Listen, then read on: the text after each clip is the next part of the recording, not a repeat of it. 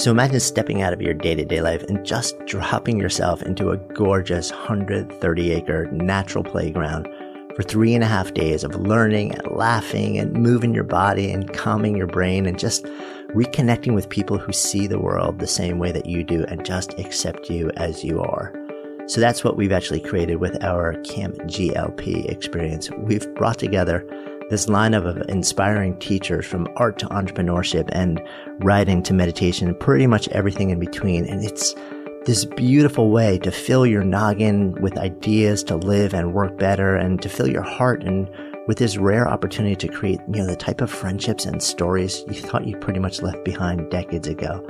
And it's all happening at the end of August, just 90 minutes from New York City.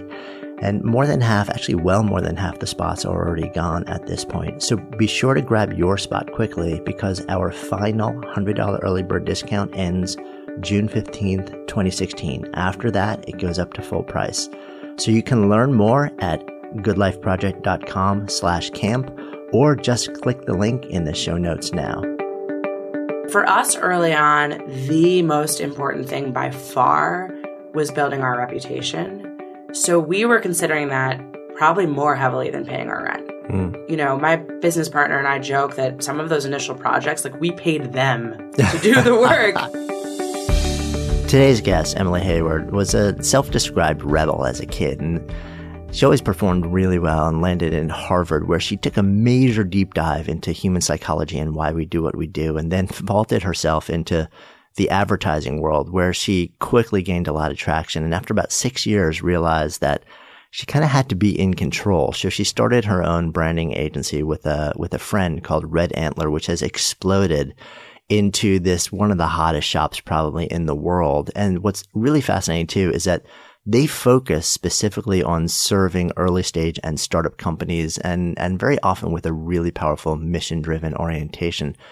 So it was a lot of fun sitting down with her to explore her life, her influences, her lens on building something and then helping other people build something that hopefully becomes a global brand and makes a really big difference.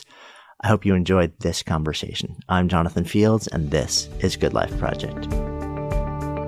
So you came onto my radar. We were talking before we came on there partly through a friend of mine and a client, and I guess probably a friend of yours now also. I'd Der- like to think so. Derek at greatest.com, who's an awesome human being. Shout out to Derek and Greatest. And, uh, you guys were doing some really powerful work with him. And then I got really interested in the firm that you created, Red Antler, and then in you as an individual. So it's funny, as I was doing a little bit of background on you as the human.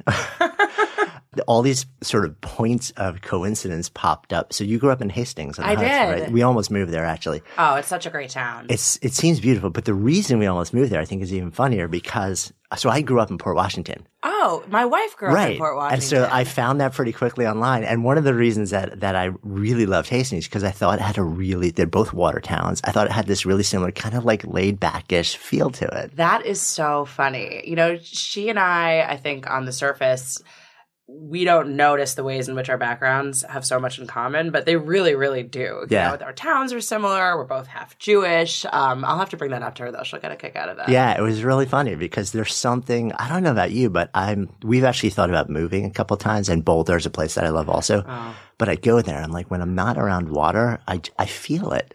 I have to be around water. We've talked about maybe, you know, one day would we move to sort of like the Rhinebeck area. My brother just moved there, but it's too far from the beach. Yeah. Same thing. I, I do you think it's a, a, factor of growing up by the water, even if you're not in it, just knowing it's there? I think that probably contributes. I think everybody is either beach or mountain, mm. and I'm so squarely beach. Like I would take, you know, a tiny little plot of land in a beach town over a, right. you know, huge farm in a mountainous area. Yeah. I just love the feeling of like the sea air. I love the vegetation of a beach town. I don't know. There's yeah. something about it. I feel more at home. I so agree. And I think you're probably right. I think you're either wired for mountains or, or I think it's mountain, beach, or city. There are some people that I know where if like they get hives when they leave the city. I feel sorry for those people. I love the city, but I think you need to have a break. I so agree. um, like you know, I, and the fact that Central Park actually exists a couple blocks from where I live is the saving grace for me. I was in a building in Midtown looking out over the city and thinking about what an absolute miracle it is that there's this massive plot of green in the middle of the most expensive real estate in the world. Yeah. And the fact that that's been maintained is such a gift to everybody who lives here. It, I don't, I honestly don't think the city would be livable without it. It's it's unbelievable and I'm sad that I'm so far from it because I never go because it's hard to get on a subway to spend time outside Yeah. Although, psychologically. in fairness, Brooklyn has some pretty awesome parks too. so- Totally. And Prospect Park is amazing, but there's something about Central Park, and maybe Yeah, that's agreed. also from childhood that's just so magical to me. Right. So what happened in childhood? Did you used to come into the park? Spent a lot of time there. So I went to, well, my mom brought us into the city all the time. We were going Right. to the Met, we were going to the Natural History Museum, we were going to the zoo in Central Park, the carousel. But, you know, the, oh, the, the duck pond, you know, all of it. right. But then I actually went to high school in Riverdale. So Oh, no kidding. Which high school? Riverdale. Oh, Riverdale yeah, Country? Riverdale Country. Ah. Yeah. So all of my friends, I was the only suburban kid. All of my friends were Upper East Side, Upper West Side Right, kids, yeah. and this is where we hung out. So Central Park took on a new phase. Right, we Still pro- good memories. Probably can't talk about some, some of those things, right? Yeah. The high school years. It's, meanwhile, as like the father of a high schooler on the Upper West Side, I'm like, hmm, I don't want to go there. Tell you where to find them if you want to know the spots. Right. Nah, that's okay. I'm good. okay. Um, just I'll play it just blind for now. Yeah, like, pretend it's it's, not probably happening. It's funny though because Riverdale Country in particular is um they're actually getting really heavy into uh, design thinking at the school right now. They are doing amazing Yeah. things. I am so impressed with the facilities they've built out, the staff they've brought on. I absolutely loved it there. And I think that the latest headmaster is so innovative. And I mean, it's incredible. I wish I could go back and do it again. yeah. So what kind of a kid were you growing up in uh, Hastings? So I was very good at school, very into school. You're, as you you guys can't see it, but there's like a there's a smile which is as you're saying that there's like there's there's something else underneath that. Yeah, I had a rebellious streak too. Yeah. And I think it was hard for anyone to know quite what to do with that rebellious streak because I was getting straight A's. No. So they couldn't have like a full on, you know, Right. we're worried about you. But I definitely, with teachers, with my parents, was always trying to push the limits, see what I could get away with. Mm. Hated having rules. I think that's probably what led me to one day want to need to be my own boss, not Yeah, even yeah. want to, but need to. But I, at the same time, you know, school was extremely important to me, and my parents put zero pressure on me, but I put a ton of pressure on myself. hmm, what's that about? I don't know. I've tried to figure that out. I really wanted to do well, and it had nothing to do with even pleasing my teachers. It was all self driven. Hmm. Do you still do, does that stay with you to Oh this yeah, day? I'm a total perfectionist when it comes to my own work product. Hmm.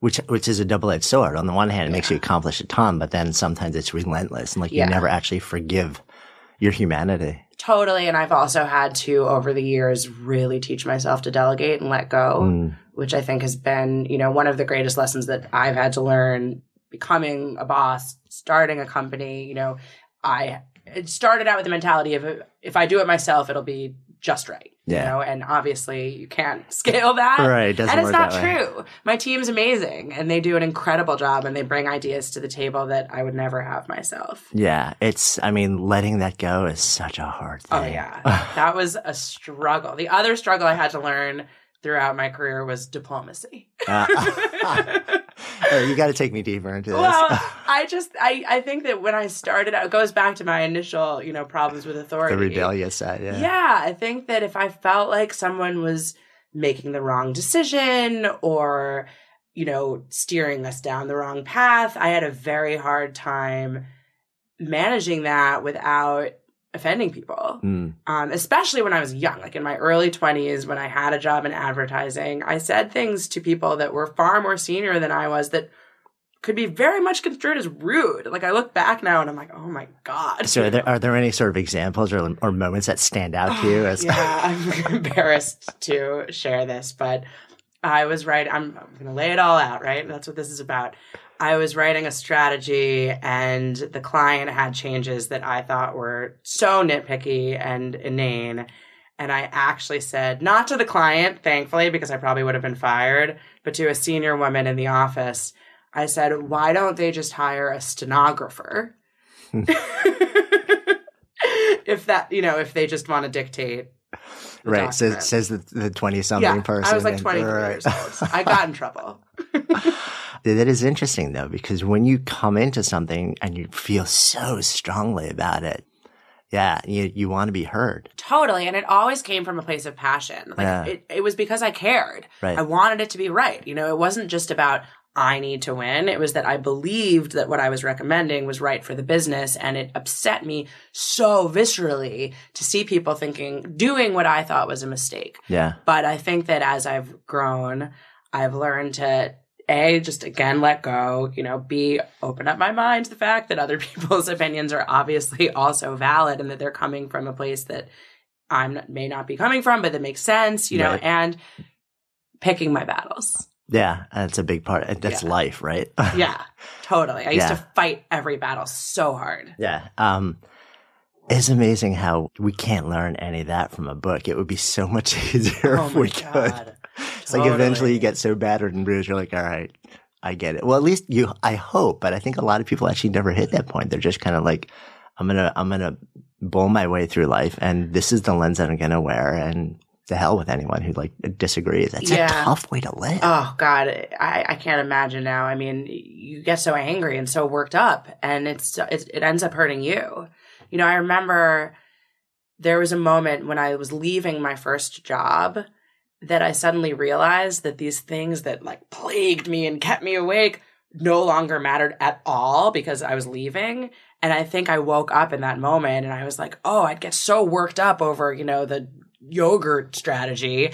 And now that has nothing, no bearing on my existence because I'm going to a new job. Right. And suddenly it put everything in perspective. yeah. It's like you you get that meta context. Yeah, Um, exactly. it's like this isn't this isn't life or death. yeah, I mean it's it's interesting too because I, I you know I I grew up a pretty average kid just outside of you know on the other side of New York City from where you grew up, and yeah, I had a good childhood, and I've had conversations with people who've been through the most atrocious things early in life, and it's a horrendous thing, and at the same time, those same people developed a perspective on what truly matters so much earlier. Yeah. Yeah, I'm I'm really curious. I'm fascinated by the moments that allow people to come to that point and how that happens. Absolutely. And I think the other thing you need to find a way to achieve is balancing that with still caring. Mm. Because it would be easy to go too far in the other direction and say, okay, you know, I go to work every day. I'm not a heart surgeon, right? I'm not like building wells in, Yeah. you know, underserved populations, but I still do believe that the work that we do is extremely important. And I think you have to find that balance where it still matters, but you're not letting it, you know, get you worked up or stressed to the point where you're unhappy and making others around you unhappy. Yeah, and I think it's a tough balance sometimes. Yeah, and it's you know the people throw out the term uh, first world problems, Yeah. but but that's a really rough. I struggle with that because it's also a lot of times it's a way of just you know devaluing the truth of something that really matters and sort of like dissociating yourself from it. yeah, and I feel like that's sort of a hashtag people use to absolve themselves Yeah. of being obnoxious. That true, true on that. Yeah. yeah. Um, so your fierce commitment to uh, doing the best landed you after Riverdale High in in uh, Harvard. yes. Not a shabby place to uh, end up. And you ended up studying. What was the actually It was like a blend of. It's a terrible name for a major, but it was an amazing program. It's called social studies. So, of course, you know, in middle school and high school, that means geography. Right, that was like the, presidents. right. That was that, that was the class that I didn't want to go to. yeah, exactly. I've told people outside of Harvard I was majoring in social studies, and they're like, "Oh, so you're learning like the capitals?" right. um, but it was actually an amazing program that really enabled you to self-direct your Mm. course of study, and the core of the program was like political theory and some history and philosophy, I'd say. And I really gave myself a bent towards ethical philosophy, which I absolutely loved. I actually realized when I graduated that I had enough classes that I could have graduated with a philosophy degree too, Hmm. because I took so many courses in that department.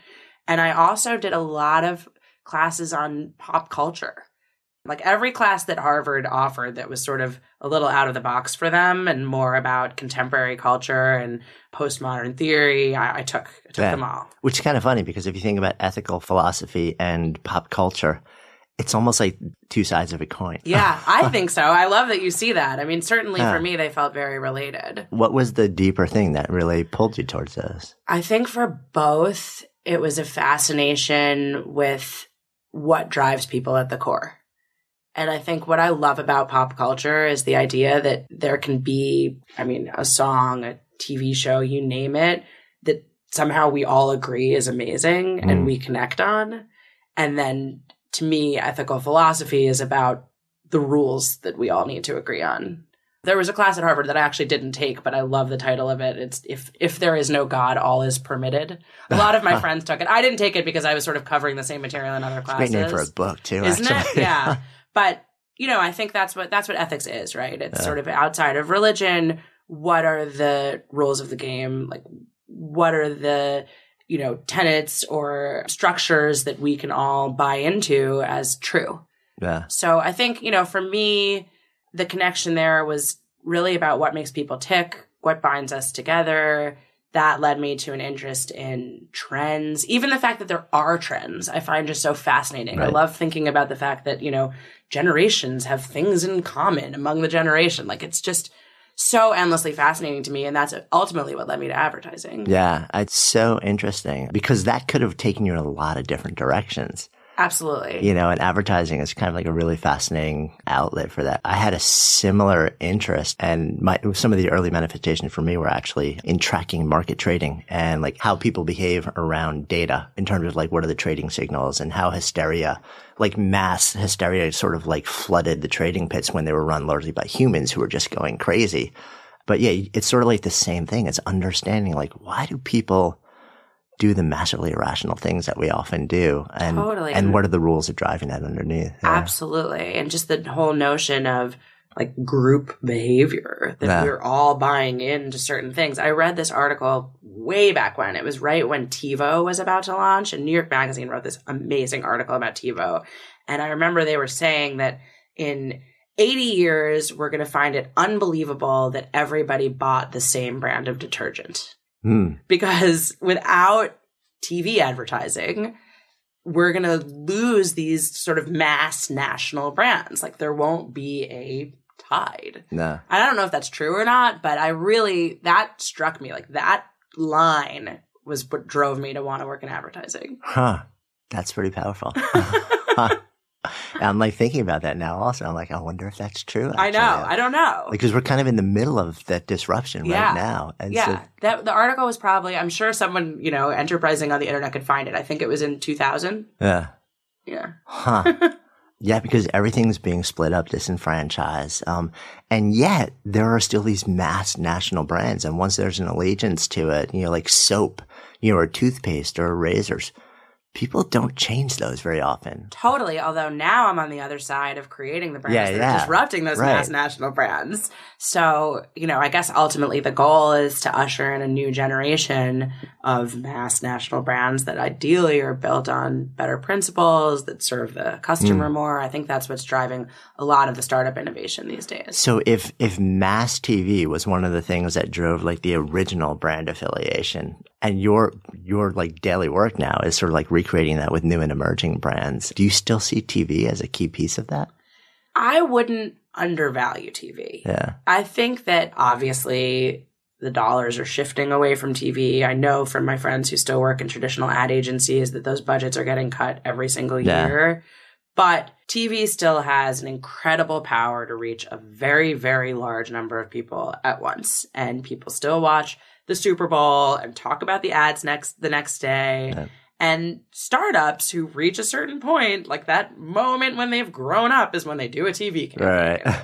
So well, that was always like the big thing, you know, like when you when you had your your Super Bowl ad, oh, it was totally. like that was the turning point in your company. Totally. Like Although the mark of achievement. right. Although it didn't actually turn out that way for a lot of No. a lot of the earlier, uh, you know, like tech based uh, companies advertising the Super Bowl. Like that was their last piece of cash. Yeah, exactly. Like maybe should have saved that for Right. salaries. It is so fascinating the way that people are changing, the way that they're just behaving and what's influencing them. And I think it's democratizing so much, which is a good thing. Absolutely. And I think, you know, I mean, this is almost a cliche to say, but, you know, the power of the consumer has obviously gotten so much greater. And Uh. yeah, Well, I mean, and just the fact that we're sitting here hanging out, you know, like I've got my own little mini studio, you know, on the Upper West Side of Manhattan.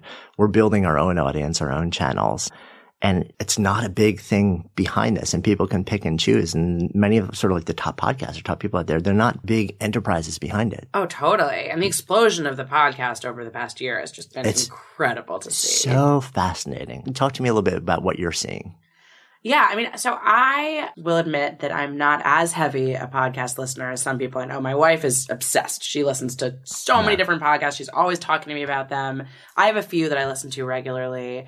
But I think what's so interesting about it is that in many ways it's like one of the most old fashioned forms of entertainment. It's right? like the family sitting around the big Yeah. old radio. Yeah. And I love that people are embracing that in Uh. new ways. I think it's so cool. I think that what's great about it is exactly the point you were making. You know, there's not these huge production budgets. Anybody can kind of get started and it it boils storytelling down to its essence, right? You just have to be a really really great storyteller because you can't rely on much else. Yeah, it's so interesting to hear you say that because um, especially that last part, you can't rely on much else. We, when we started Good Life Project, we actually started shooting video. So we had like three camera crew and we were shooting that. And then we eventually made the switch to just pure audio. And I learned really quickly, you know, that we can't rely on all these visual cues, Yeah. you know, but the conversations I feel changed in a pretty major way. The moment we just said, Hey, you know, it's me and you sitting across from a table with two mics and a cup of coffee rather than a whole crew with lights and stuff like that. It just, it changes the nature of the whole thing. I am so much more relaxed right Yeah. now than I would be if you were filming me. Yeah. And, and it was funny because I didn't, in the beginning, I got used to the cameras being there pretty quickly because they were just, that's, that was my life. And I kind of forgot that people would come in and they weren't used to it. And it was like, as soon as the lights went on, it, everything stiffened up. Oh, yeah. Just because it's not a normal experience for most people. Yeah, and you don't know what to do with your hands. and- Right. Yeah, all of that. It's been interesting, uh, being on this side of the table. It's just kind of interesting to hear, like, because you're working with brands also that I'm sure are to a certain extent exploring podcasting as a medium to start to actually build the brand and get the word out. Yeah, well, a lot of our brands advertise on podcasts, Yeah. which is cool. You know, I think I love that the sort of new economy of brands is financing the new media economy. Right. Like, there's a nice relationship happening there. No. Um, but not many of them have actually looked into producing original content. And I think that that boils down to resources. I mean, as you know, it takes so much preparation and time to create something of quality. No, agreed. And I think, you know, since Serial kind of made the whole space explode a year or so ago, the expectations about production value and quality are rising pretty quickly because now all the public radio shows are pouring onto podcasts too. And they're used to producing at the level of public radio. So people are just starting to expect that more and more, I think. Totally. Yeah. I was a huge, huge, huge serial addict when Yeah. that was happening. Absolutely.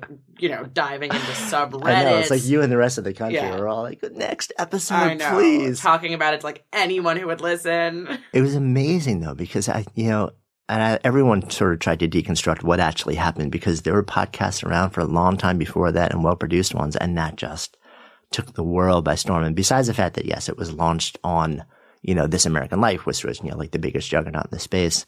There's still, it exploded in a way that nobody really expected. And the idea of nonfiction serialized storytelling I think is so powerful. I'm surprised we actually haven't seen more people sort of like piggybacking on that format.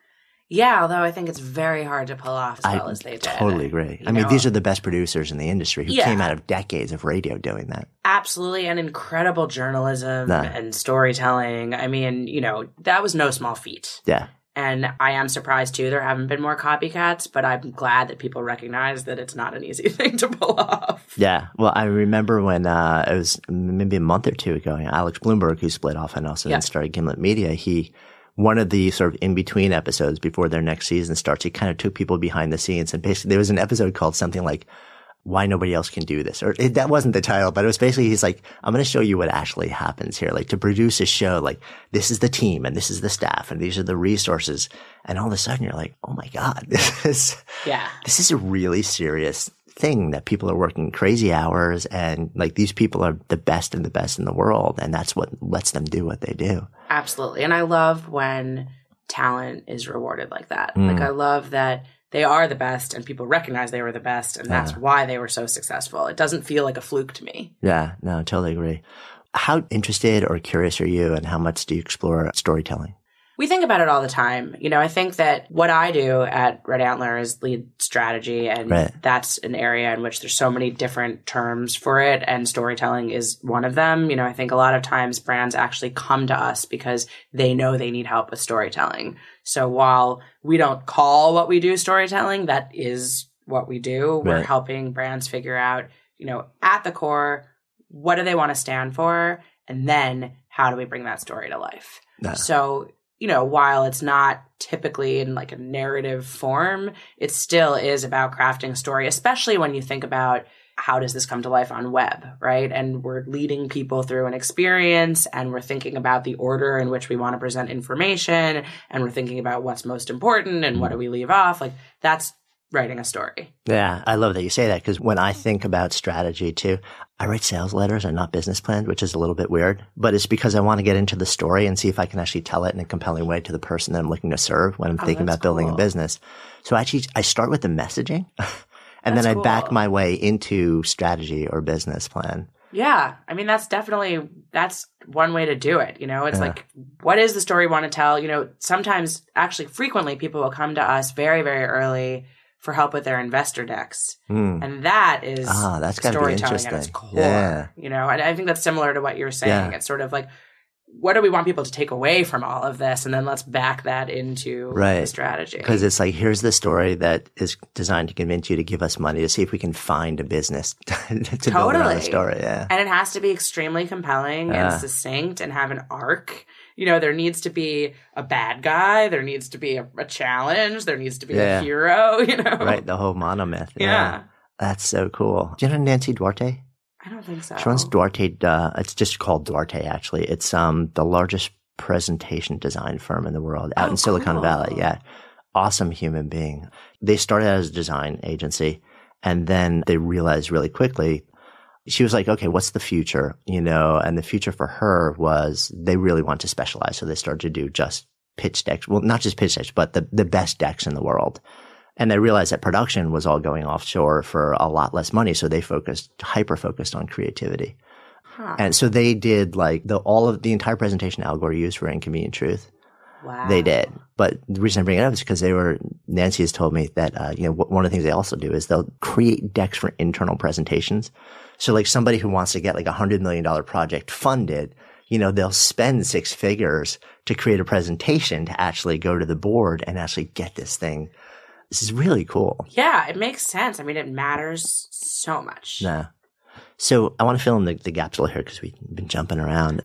So you end up coming out of Harvard and you, you're like advertising. That's it. Yeah, well, so while I was at Harvard, I had this deep interest in pop culture and was exploring all different industries and initially thought that I might want to go into the magazine industry, which Yeah. thankfully I did not. That's a tough industry. yeah, now especially now. Yeah. I, I didn't know it back then. Right. You know, that was probably 99, right? Oof. And um yeah, dodged a bullet. But had an internship at a magazine, a big one in New York, didn't love the culture. That sort of turned me off to it Mm.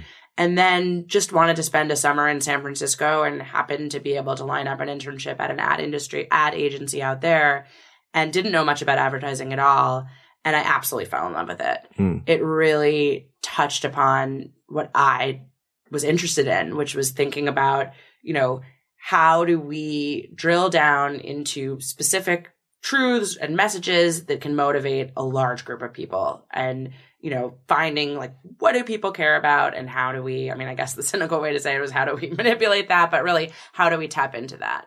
So that was my first job out of college. I got really lucky in that i met a woman who told me about strategic planning. I'd never heard of it. It's not a job that people you know learn about in college and it was exactly what i wanted to do. It was you know being responsible for getting to know consumers understanding what drives them and then crafting the core idea for the campaign so not the actual words not the actual creative idea but what's the message that people need to take away Right. so I got a job sort of assisting a planning department right out of school. I was helping create decks for people. I was doing research for people. I was managing our pitiful intranet site that if you saw it now, you would be absolutely horrified. And then from there, moved into a position on brands. And then I was in advertising for six years before moving on to start Red Antler. Yeah. So I want to touch on something you just said. So you mentioned, you know, the M word manipulation. Yeah. Which has a lot of baggage attached to it. I want to sort of talk about that with you also, but I'm curious when you think about what you were doing then and even what you're doing now, and then you kind of zoom the lens back to like what you studied at Harvard, the ethical philosophy side of it. How do you dance with that? So I don't want to bash the advertising industry because it's where I got my start Yeah, and I learned so much. But part of what ultimately led me to want to do something else was that I felt like there were cases, and it's not true in every case, but there were cases in which we were trying to drum up excitement and interest in something that people didn't actually need. Mm.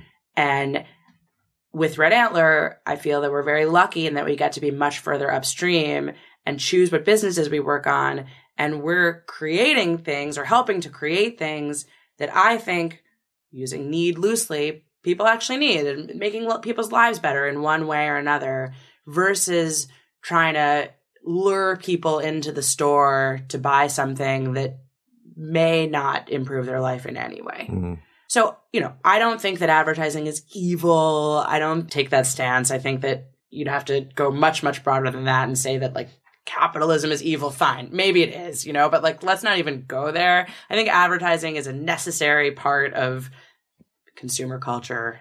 I'm sure that there are many, many, many criticisms that you could make of consumer culture and that would take us a long, long time. Yeah, we don't, we don't need to go down have that, to, that rabbit you hole. know, but at the same time, I ultimately didn't feel proud of the work that had no effect on the product itself and Mm. was just about the message. yeah.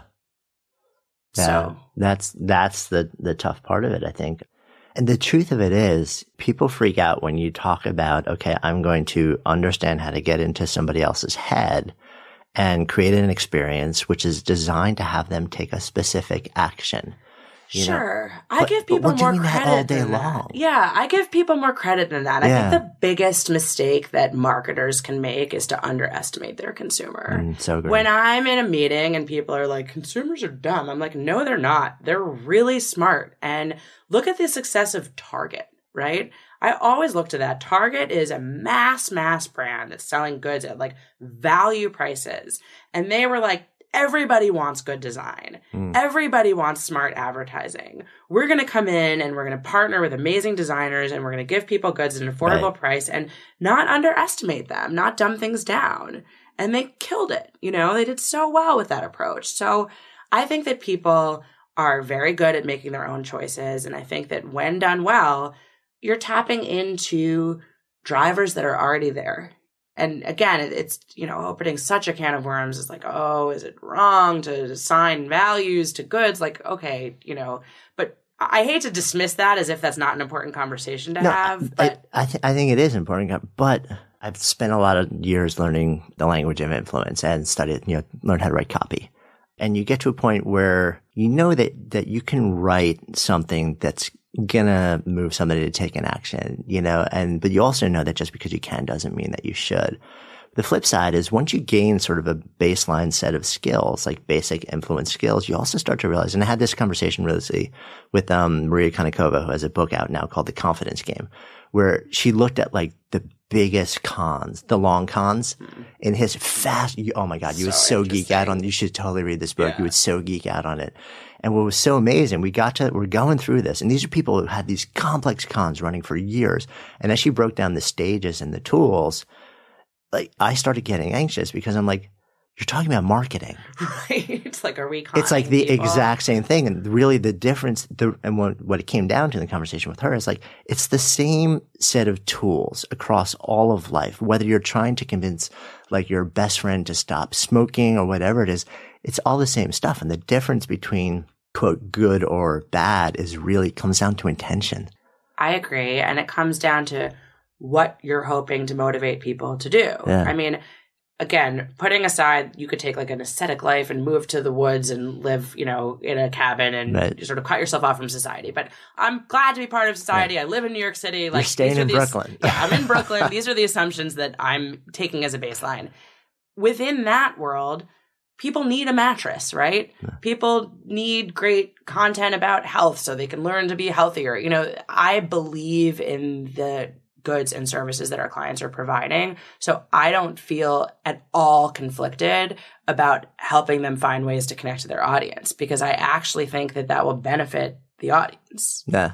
I, I once had a conversation with a, a copywriter, world class guy, like an A-lister, and he was asked, how do you choose? Who do you take? And he said he won't write for anyone unless he believes the product is a blessing in the world. I love that and I completely agree with that. And Yeah. we have turned down many businesses because we don't think that the product is helping the world. Yeah, which is really, I mean, it's a powerful line to take. Let me ask you this though: when you're, you know, so you guys are eight years old now, Yeah, eight and a half. right? So you're in a place now where you're successful. You've got this amazing, your own brand, your own reputation is like phenomenal. In the early days, because a lot of people, we have a lot of entrepreneurs who listen to this.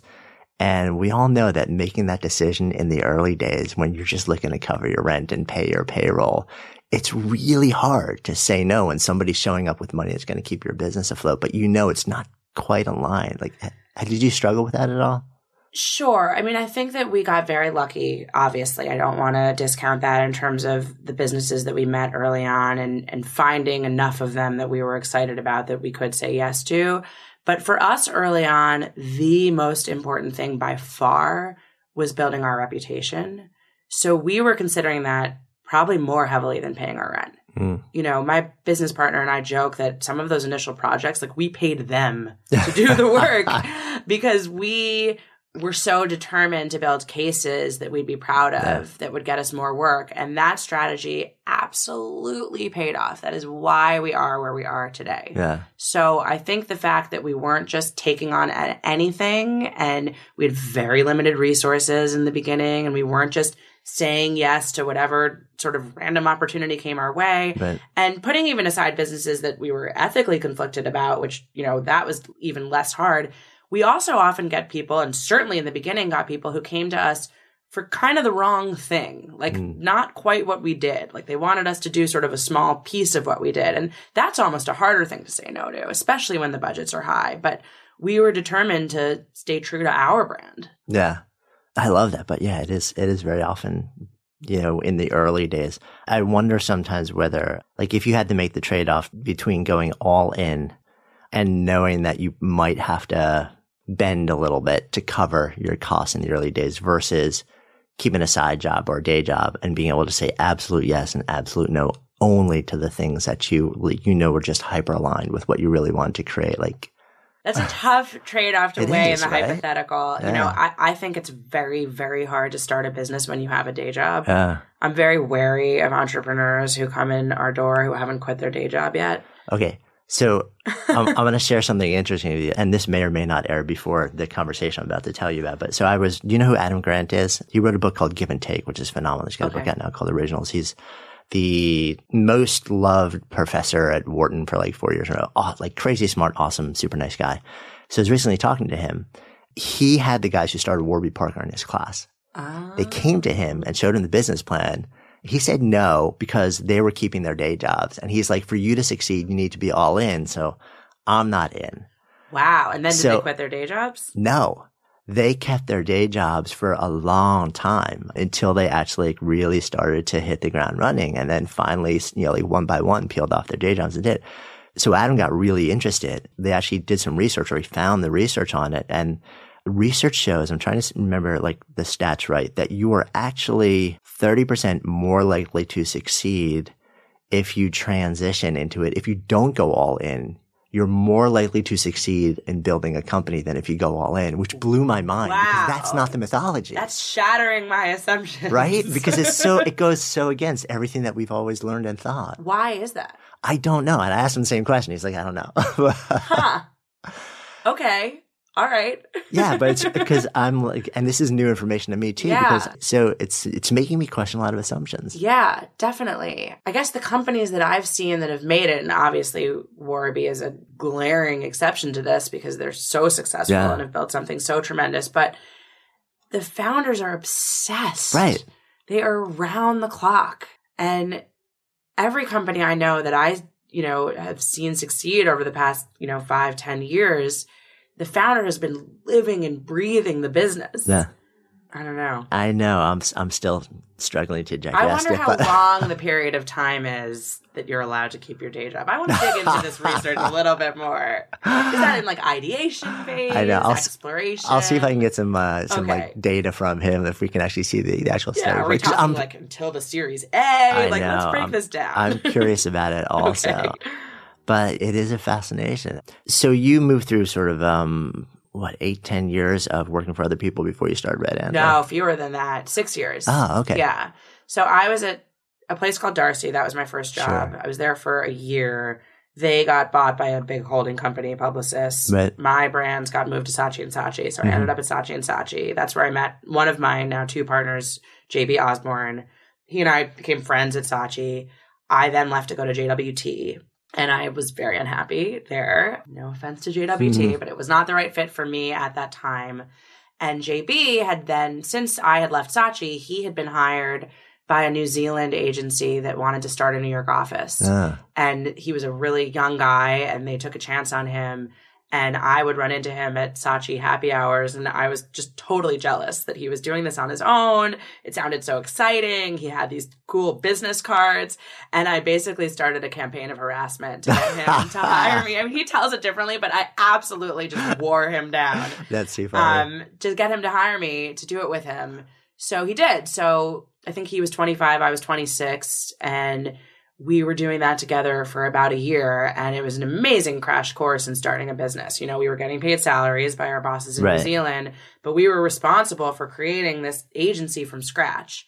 And the conflict arose when we started to meet incredible entrepreneurs because it was New York City, like 2006, I think. Mhm. The startup scene was really just getting started here. Right. Yeah. And we were meeting these amazing companies that wanted to work with us, but they didn't have ad budgets. And our bosses in New Zealand just did not understand why we were bringing them $5,000 consulting projects. So eventually we broke apart and we were very, very lucky in that a company that we had been helping almost on the side of our jobs called Behance, the CEO there who Yeah, Belsky. yeah, Scott Belsky was an incredible advocate for us, and he is the person who really convinced us that people might pay us to do what we did. Mhm. And he was our first client. And in the Ah, first, no kidding. yeah, and in the first year of Red Antler, we were working out of the Behance office. There Oh, that's three too of funny. them. I know that office. yeah, the original office, right, 17th yeah. Street. That was how it all began. Ah, that's so cool. So then you all, I mean, you had the added challenge then of you started like right before the bottom fell out of everything. Yes, but I, I credit our success with the fact that we started in the worst How, recession. how so? because it forced us to be really conservative and Huh. scrappy. After that, we could weather anything. You know, we didn't start our business in this like boom time where we took things for granted. We had to work and fight so hard for every dollar. And I think that's affected our mentality ever since. Yeah. I also think that it was a really interesting time. It's going into 2008, we were convinced that we'd have no business that year. And we were like, let's start our own business. We came up with an idea, like we were going to launch a brand. And we actually were extremely busy that year because I think, again, with, you know, the economy in shambles, a lot of people lost their jobs. It was a, Mm. it was ironically like a good time for people to think about starting new things. I mean, that makes a lot of sense actually. And also because of the size of the companies that you were gravitating towards, it wasn't the, uh, you know, it's interesting actually that I guess it was really most of the bigger companies where they got hit hard and the budgets vanished. But yeah, so many people were being pushed out of those companies that then wanted to do the types of things that you wanted to actually serve. Totally. And there were Yeah. so, our overhead was so small at that point that it's not like we were relying on, you know, multi hundred thousand dollar ad budgets to keep the Right. lights on and keep a staff employed. Yeah. So we were able to, you know, I mean, we weren't like living large, but we were able to survive and again grow our reputation. Yeah. What, what were you, when you decided, you know, when you sat down with your partner and you're like, all right, we're going to do this, like, did you know then, do you have clarity around really what it is you want to build or has that evolved over time? It was shockingly similar to what we are today. Really? Yeah, we wanted to be an outside resource for helping startups figure out their brand. Hmm. And initially, it was just me and JB, and our now third partner, Simon. He was running a graphic design company um, and had been doing so for years. And we had met him. He's from New Zealand. We'd met him through our New Zealand connections. So we were hiring his company to do all of our creative work, and JB and I were really in a strategic role Right. So eventually we brought Simon on. We're now, you know, three equal partners. But from the very beginning, you know, our ethos was really driven by strategy. And Simon, too, is an extremely conceptual design thinker. He's very much his work is led by strategy. So it was all about helping startups figure out who they are and how do we tell that story. Since then, obviously, our services have evolved. Our team has grown. sure. We've been able to expand the definition of what we mean by brand, but the the goal was the same from the beginning. So as you start to grow, because at some point you move out of Belsky's office. Yes. well, they were growing a Yeah, lot. We were on a futon in the back room. and then when they were moving offices, we decided it was time for us to jump out of the nest. Right. Yeah. Um, where was it? Because they moved down to Broadway. Yeah, Um, they did. And they right, offered us desks, Yeah. but it was becoming harder and harder to serve other clients out of their office. Right. You know, we felt weird having meetings in their office. Right. But So- it was incredible to begin with. So did you go from there straight to the place that you have right now? Because you No, have no, a we had five lots thousand of square foot beautiful space now or something. like that. Yeah. So we had a couple other desk rental situations after Behance, um, just friends who had companies. Yeah. And then our friend Doug Jaeger was running a company called the Hyper Factory, so we Mm. had desks there for a while. And then, uh, oh, sorry, no, he's not the Hyper Factory. He was the Happy Corp. And then uh, Derek Hanley was the Hyper Factory, so we had desks there for a Right. while. Sorry to Doug and Derek for messing that up. um, and then from then, when we were merging with Simon, that's when we moved to Dumbo. And we had a very small space in 45 Main that felt so enormous to us at the time. Yeah. I was like, what are we going to do with all this room? We Did that freak have- you out? It was exciting Yeah. we didn't have a conference room. We had this like tiny table that was our conference table, but it felt huge. And at that point is when we really started to hire a full time staff. Yeah. So that's when we started to bring on designers. We brought on a woman who at the time we hired to be like our first account manager. She's now, you know, an essential part of the Red Antler management team. She's been with us since then. From there, we've been now in three spaces in Dumbo. So now you actually you, you have a big, dedicated, beautiful. I mean, I haven't been there, but I've seen the pictures and and the videos on your website. It looks awesome, actually. Thank you. I'm like that looks like a play space to me. It looks more like a. yeah, a lot of work gets done in that Right. play space. and uh, but when you start to go beyond that original core group of people, where you're like, look, we we're all here for the same reason. We get what we're doing. Like we've got the mission pretty much now. Then you're still pretty much stuck to it the whole time, and you start to actually build a family and a culture around that. How do you hang on to the ethos? And so hard. Yeah. so hard. I mean, I see our clients go through this too, but for us, I think maintaining culture, making sure that the values upon which we build the company are maintained as the team grows, making sure that everybody who works for Red Antler understands what Red Antler is all about is really challenging. Mm. And I think what's exciting about growth is that my job changes every year. You know, I think when we were first getting started, we talked about this before we started recording. I had a moment where I was like, what am I getting into here? Like I'm I'm never gonna just be able to pick up and Yeah. leave. Like I'm not you know, I'm committed. It's like getting married or something, right? I'm like, I'm building this company. I'm never gonna be able to just decide I want a different career. And it felt like this huge commitment. But what I didn't realize at the time is that, you know, running a six person company is extremely different than running a 60 person company. So Mhm. my job actually does keep changing and that keeps me challenged and engaged. In terms of the team, it changes. You know, it's not the same as when we were six or even 20 people. And that's not going to be for everyone.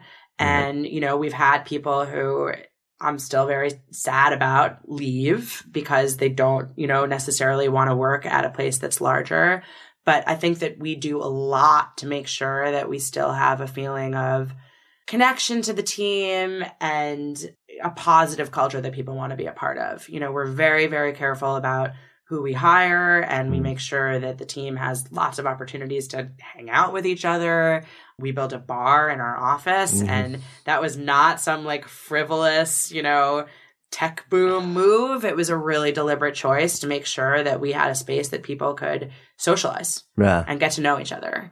And we plan outings and you know, you have to be deliberate about it. It used to happen spontaneously and now we have to plan it. And I think that's the biggest difference. And it's it's got to be so interesting, like you said, also because so many of your the companies that are your clients are sort of weaving in and out of similar timeframes and sizes as you. So to be able to actually have the lens into how they're all managing it, it's got to be really Oh, fascinating. too. totally. And because our clients are venture backed, they grow at a pace that Yeah, yeah, we've hyper never, growth. you know, we Yeah. don't, we've never taken any outside investments. So Right. for us, growth has been steady but managed, you know, Right. and like, you know, we've had to control it. Whereas, you know, some of our clients, like, it can go from 20 people to over 100 in a year. Yeah. Have you have you been tempted to take outside investment? We've thought about it. Service industry is a tough business No. and the margins are really tight and you know multiply that by a lot when you're working with startups so there are times when Yeah. we're like would our lives just be easier and would we be able to achieve our Right. goals so much quicker but i think a lot of our success to date has been that we don't answer to anybody Right. So, so what's it like then when you're, because if a bunch of your clients are VC backed, and for those who, who are listening, VC just venture capital, I mean, there's other people's money invested. When a lot of your clients are VC backed, where it's not just, you know, three founders and this is our vision, this is what we want to do, but it's also the people who just put, you know, seven, eight figures into the company. They have a say in the direction of it. Like, and you're the one who's sort of in the middle to a certain extent. It's got to be sure. interesting. I think that the good VCs know when to empower their founders Nah. and not step on their toes. And right now, I always get confused between buyer's market and seller's market, but the founders are in control right now. That'll Right. probably change. But the good founders have their pick of the litter. Mm. And honestly, sometimes we're really, really grateful for when VCs step in and sort of act as the adult in the room Uh-huh. and you know force some tough decisions because Right. they have a tremendous amount of experience they've seen so many scenarios a lot of times they actually can act as our ally Mm. Yeah, that's got to be pretty cool. So through this whole process, the thread that like keeps pulling you from ahead, what is it at this point? the thread that keeps pulling me Like sorry pulling you from ahead, like the deep interest, the fascination, like the what is it that's like you wake up and you're like, oh hell yeah, this is still here and it's getting better. yeah that's a great question i am obsessed with figuring out what problems we're solving for the people who we're serving. So any business that's launching i want to understand at the core what's missing from our you know audience's life our consumer's life that this brand can be an answer for. And i want to go deep on that question. You know i i don't want to stop at oh what's missing is a convenient way to buy whatever mm-hmm. online you know? Okay but why does that matter? Why does that matter? You know and just keep asking why. I actually have brought this up before in other conversations but i call it the death test which is that you have to keep asking why until you land at fear of death because that's the ultimate motivator for everything it's we like do until you get there, you're not yeah, done. and then you're not done with the exercise, but then you can go back and pick something a little more uh, low to the ground. Right, it's like two or le- two levels back. yeah, that's, yeah, that's where we'll exactly. work with. But you're not allowed to stop until you hit fear of death. That's too funny. yeah, I've heard of like the five Y test, but I've, I haven't heard the fear of death threshold yeah, before. yeah. so- That's my personal threshold. So that's endlessly fascinating. I mean, at the end of the day, it's about people. You know, Mm. what we do is about people. And when I have the opportunity to go out and do primary consumer research, which doesn't happen on every project, but it happens enough, you know, when, when we really feel like we need to get deeper and understand the target audience better, it's so rewarding. Like sitting in a room with eight people and getting them to talk about anything, any topic they just never cease to like surprise me and move me Mm. and i mean you you get to do this all the time That, I, that's trust me, it's one of the reasons. I mean, that's this is fun. Yeah. and like, wait, this is work. yeah totally totally i was running focus groups last month among people who had recently purchased houses Hmm. and it was so interesting just talking to them about what motivated them to buy a house and the stress and Yeah. the pride and you know it, there's so much that we have in common And I love being reminded of that. Yeah,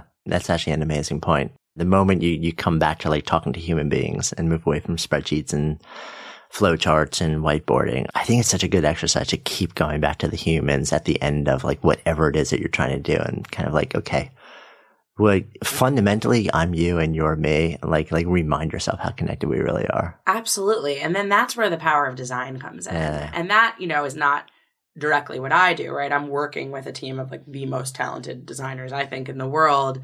I've and seen your work. I pretty much agree. thank you. I mean, I can't, you know, I can't take credit for their brilliance, but it's so amazing to me that you can create something visual that moves people mm. and moves people more than something that's not as good. It goes back to what we were saying about Serial. Like quality actually makes yeah. a difference. And it's so hard to put your finger on it. You know, my wife is always showing me logos and asking me if I think they're good because she doesn't, right, you know, like she, occupational hazard. No, she just wants to know like what makes a logo good and what yeah. makes it not good. And it's so hard to put your finger on, right? right? Like it's so hard to describe, but there is power in great design. And I love that too, because it speaks to something so visceral about us as human beings. Yeah. Yeah. I so agree. And it comes down to like, there's what makes somebody stand in front of the painting and weep where absolutely. another person walks by and like, yeah. Yeah, absolutely. Or a song or yeah. you name it. But then there are those things where it's like, and I guess maybe this is kind of the holy grail for you to a certain extent, where it's like almost everybody, like even if you don't like opera, you know, like you hear this one thing and you're just, you're, you have chills. There's something where it's like universally, it just, it lands across all of humanity and it's just that. Is that what you shoot for? I mean, that's such a bru- it's such a brutal threshold to try and. I'm not gonna put us in the class of Verdi. yeah, but not even that. But I mean, like, do you do you look at that and say, like, I, you know, like that's kind of like to a certain extent what we're looking to do? Yes, we are looking to connect to people on the deepest level that a brand can connect to them uh. with, and obviously, category to category, you know, it can start to sound very, very self-important to say that we're creating, you know, timeless works of art. Right. But I think that within the realm that we're working, we're always trying to get to the core of what matters to the people who need to love this brand and how can we build a brand that's going to embody that idea. Nah. And that's really what it comes down to. And I do think that one of the pieces of good design that you can quantify is if it's conceptual. You know, it needs to be conceptual. It can't just be aesthetic. It needs to stand for something. It needs to have an idea baked into it. It needs to be smart. There needs to be a cohesive system that builds on that idea and that connects and mm. that, you know, that surprises people and makes them think and, you know, doesn't just sort of sit on the surface. Yeah. No, I love that. I think provokes emotion. Definitely. And that's true no matter what category it yeah, is. totally agree. So you're building this incredible career, incredible business. It sounds like you open your eyes and like you're like more and more and more. This is cool. You know, of course there are challenges. There are always stuff like that. There's always work that you don't want to do. So if I, we kind of start to come full circle and zoom the lens out a little bit, um, bigger picture life. You know, you also have a life outside of Red Antler. You know, you're married. I try you do other things. So how do you feel about the word balance? Is it a fallacy? Is it something that's thrown around? Is it something to aspire to when you're really mission driven at building something as sort of like the focus of your contribution to the world? Yeah, I, I think it's a complicated concept. And, you know, for me, I don't separate my job from my life in the mm. sense that this is something that I've created, you know, other than my family. It's the thing that I'm the most passionate about. I don't mind pouring my heart and soul into it because it's mine and I'm proud of it.